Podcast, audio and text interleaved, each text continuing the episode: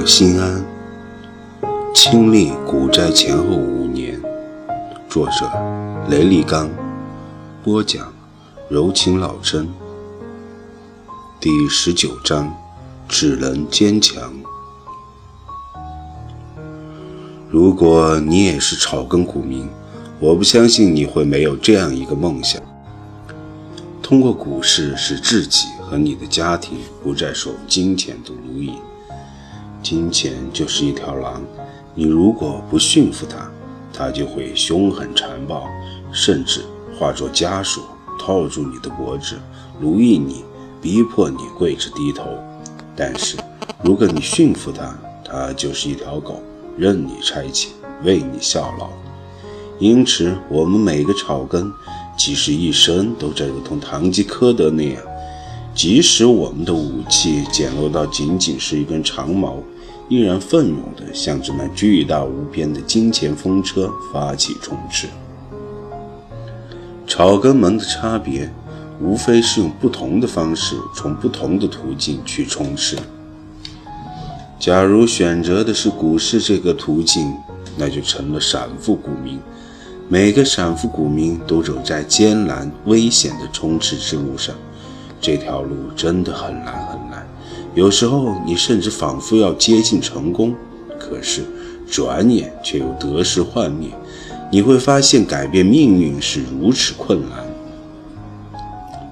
我就是如此，通过大胆融资，加上幸运的准确地抓住了中青宝与博瑞传播两大牛股，我实现了难以想象的巨大涨幅。然而。二零一三年十月，国庆节一过，风云突变，整个新经济股票突然陷入了急速的下挫之中。其实那时，我对多数新经济股涨幅太大的现实是很警惕的。因此，当我本金变大，融资额度相应又有所提高之后，利用新增的融资抢了一下华谊兄弟送股前的抢权。短线获利百分之六就赶紧抛了，因为那时我很担心华谊兄弟除权后会跌。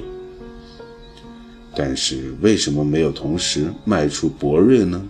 是因为博瑞在新经济股里属于涨幅偏小的，而且它非常契合当时最主流的手机游戏题材。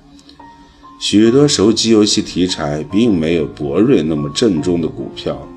涨幅都有五六倍，而博瑞从起步价十元算起，到三十元也才三倍，软其他手游题材股常见的五倍涨幅计，则合理价格是五十元。因此我就大意了，认为调整之后还会涨，而且即使调整也调不了多少。所以，二零一三年十月十日。博瑞刚开始从三十元往二十七元跌的时候，我一点也没在乎。结果后面跌得很快，一下子就跌到二十四，这时就期望有所反弹。加之因为是融资买的，卖了之后不能足额买回，因此内心就一直没想卖，所以错过了做 T 的全部机会，被动的一直持股。无奈的是，博瑞随后却继续急跌，仅仅用了两周时间，到十月二十五日，博瑞跌到了二十元。之后，他在二十元左右震荡了一个多星期。十一月初，感觉它极可能继续向下破位，距离我的总成本价十八块五实在太近，而我毕竟是大比例融资的。因此，不得不咬牙在均价二十点五元左右卖出了自己账户里的二十二万股博瑞。但由于我内心是始终看好这只股票的，而刘鸟的账户反正没融资，无爆仓之虑，因此我就没卖它的。回顾在博瑞上的这次中线投资，从起初的。十四点五元到三十元，我坚定持有了三个半月时间，在八月底二十二元时还动用融资勇敢加仓，到九月底博瑞三十元时，我在这只股票上获得的最高利润竟达二百五十三万元。从三十元到二十八元，本来有无数机会，我可以卖个较高的价格，保留下丰厚的利润，但我最终却卖在了二十来元，损失了高达两百多万的利润。这巨额的利润，他们来的时候是那么突然，那么迅速，挡都挡不住；而当他们消逝时，同样也是那么突然，甚至更快。更无法抵挡。从巨幅盈利变成微利，数字的变换如此残酷，却由不得你哭天抢地。变化已经劈头盖脸而来，除了接受，又能怎样呢？我的资金量从不久前的五百一十万元，跌回了三百万，终究还是纸上富贵一场。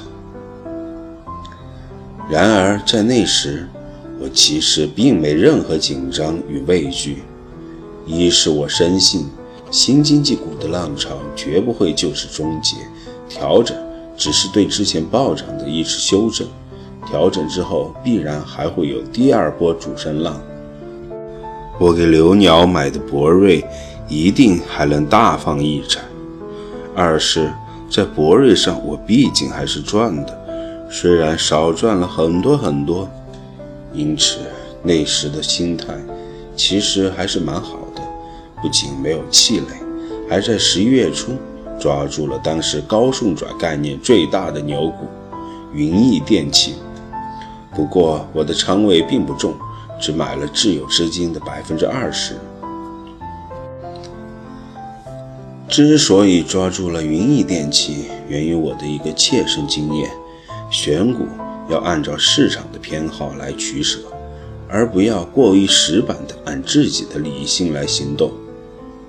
我发现，在股市里，经常有一些比较沉稳的投资者，每每告诫说：“高送转，什么十股送十股啦，什么十股送二十股啊。”其实和不送转，对于一只股票来说是并无改变的，因为十转十。或十送二十之后，公积金和利润都相应减少了，只是数字游戏，不值得炒作。这个观点从本质上说其实是没错的，但是中国大陆的 A 股市场却恰恰有一个近二十年来从未改变过的偏好，非常追捧高送转，可以说是 A 股市场里长期以来每年必有的一个炒作。假设一个人因为自己的冷静而拒绝参与高送转的炒作，那么他就损失了很多机会。而假如一个人每年什么行情都不做，仅仅是逢低参与两波高送转的炒作，二十年累积下来，他将获得惊人的收益。因此，置身股市不能过于按自己的偏好以及理性行事。不要过于清醒，一定要在每年的年报和中报前后积极投身高送转的炒作中去。由于这已经成了公开的秘密，近几年，当越来越多的人参与高送转的炒作之后，实际上高送转盈利最大的一节，已经是公布高送转方案之前的阶段，直到了公布之后。其实，要么是高位建立好出货，要么这是继续涨一小层。总之，大家打开 K 线回顾可见，近几年多数高送转股票在公布高送转之后，涨幅都是小于公布高送转方案之前的阶段。因此，炒高送转必须提前布局，提前动手。但是，咱们小散缺乏内幕。无法提前知道哪些股票会高送转，怎么办呢？其实也好办，那就是提前将那些上市多年、从没送过股、也没转增过股份的上市公司统计出来，选择股本小和价格不太离谱的，提前各买一些，潜伏进去。二零一三年十一月，我清仓博瑞之后，就开始分仓潜伏那些小盘高公积金的股票。恰逢云翼电器放出巨量，我于是买了进去。但由于是右侧交易，我作为散户，毕竟没有内幕消息，不知道它到底送不送股，因此没敢潜伏太多，买了六十万元。尽管如此，由于云翼电器在十一月份里一个月里竟然涨了三倍。我当然没能吃完全鱼，但掐头去尾，我的六十万元还是赚了七十万，而分仓潜伏的其他多只小盘高公积金股票，合计也赚了三十多万。我在十一月底终于又恢复到四百万了。这时，爆炒高送转被管理层一再提示风险。而且做高送转概念和做新经济股不同，高送转只是阶段性的一个炒作热点，每炒一阵之后，历来都要消停一阵。因此，我在十一月底果断卖出，而后做了个重要决定，重新杀回新经济。这一次，我再度群力一搏，四百万本金，融资四百万元。合计八百万元，全部买入了以传媒、科技、游戏等为核心的股票。不过这次我没有买太多的博瑞，一是因为在博瑞上做了一轮大电梯，我有些不喜欢这只股票了；二是以前融资资金可买的新经济股品种很少，选择面不大。因此只好全买博瑞，但到了后来，证监会扩大了可融资股票的范围，新增加不少可融资的新经济股，例如浙报传媒、华谊兄弟等。我依然坚信新经济是未来的主流核心，因此毅然而然地分仓全部买入了浙报、华谊、博瑞。中青宝等多只传媒游戏股。再一次万万没想到的是，我刚买之后，就在十一月底与十二月初交接的那个周末，证监会突然公布 IPO。在那之前，新股发行是暂停了一段时间的。这次突然公布 IPO，使得星期一一开盘。股市就全部暴跌。由于我动用了融资杠杆，一天就损失了七十三万，第二天又损失了三十万。随后几天虽有反弹，但十二月的第一周，我损失共计一百万，自有资金再度回到了三百万。这一次真的让我内心感到很受伤，冒着巨大风险。千辛万苦潜伏了一个月的高送展，却一夜回到解放前。而这种突然公布 IPO 的风险属于系统性风险，是一般股民压根不可能避开的。正如那句话：“你进入股市，就如在冬天里出门远行，遇到暴风雪是必然的。”从理论上讲，系统风险是我们交易的一部分。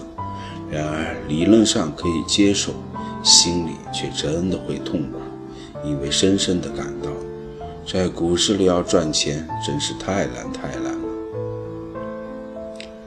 雪上加霜的是，这时候我手头一点钱也没有了。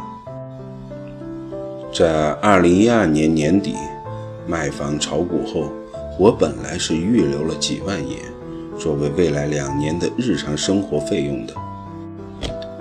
但自从做上三百万之后，总资金多了，我反而更舍不得把流动资金放在股市之外了。这次融资四百万炒股，我更是把所有能支配的钱全部投入了融资账户。十二月初的利空消息令我全面被套，顿时就捉襟见肘了。众所周知，融资账户在杠杆比例低于百分之三百的时候是不能向账户外取钱的。而我由于自己坚信新经济股绝对不会起不来，因此我压根不考虑止损。如此一来，我是一点生活费都没有了。像留鸟或者小冲街，我说不出口。我最终决定车卖了。对我的那辆老爷车，我是有些感情的。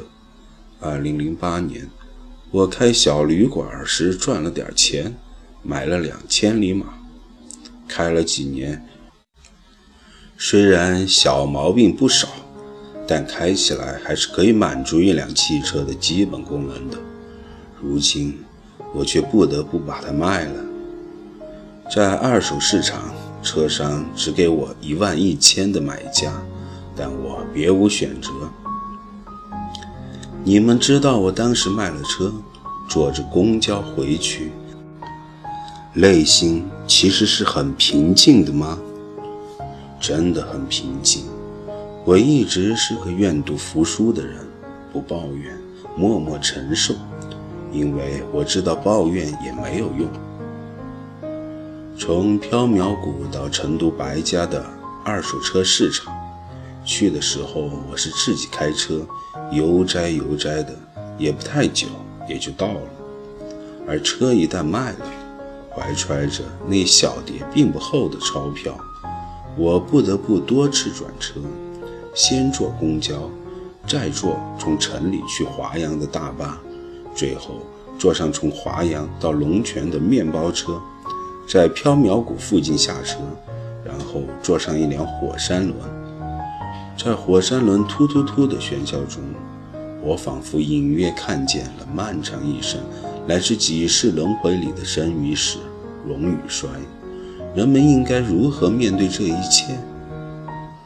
它们不仅是一种存在，更是一种取舍，但它们其实又并不是对立的。死不是生的对立面，而作为生的一部分，自始至终永远存在。我从来不是一个看破生死的人，但我从不畏惧危险，也不畏惧恐惧。这可能是我在2013年12月重启 IPO 后一片萧条的股市里，依然满仓高杠杆持有着股票的原因。虽然。前提是我对自己看大趋势的眼光有着一定的自信，但我知道还有一个原因，就是我天生是个勇敢的人，并没有把失败看得多么可怕。在我的内心，那时如同火山岩浆般涌动着一种呐喊：如果我失败了，那是命运让我失败；但是命运，你可以击败我。但永远休想让我臣服。买车后的那天夜晚，刘鸟和我在微信上聊了挺久。不知道他在法国发生了什么事，但感觉到他很兴奋和开心。我陪着他聊，有好多次，我想告诉他我的车卖了，我的股票又深套了，而且这次融了更大的杠杆。但是。感觉到他在大西洋那边是那么的开心，我什么也说不出口。我的一部小说里有这么一句话，我自己一直记得：不要轻易给人诉说你的不幸，因为这个世界已经没有人真正同情不幸的人。我不知道刘鸟会不会同情我，也许会的。他是那么的天性善良，可是我不想让他同情，所以我终究还是只能承受面对这一切。作为一个屌丝，我起点太低，只能坚强。再勇敢一些吧，我对自己说。打落牙齿往肚里吞，一直向前走。如果有一天你走不动了，那是因为你已经走到了天堂。所以什么都不可怕，只管走，一直往前走。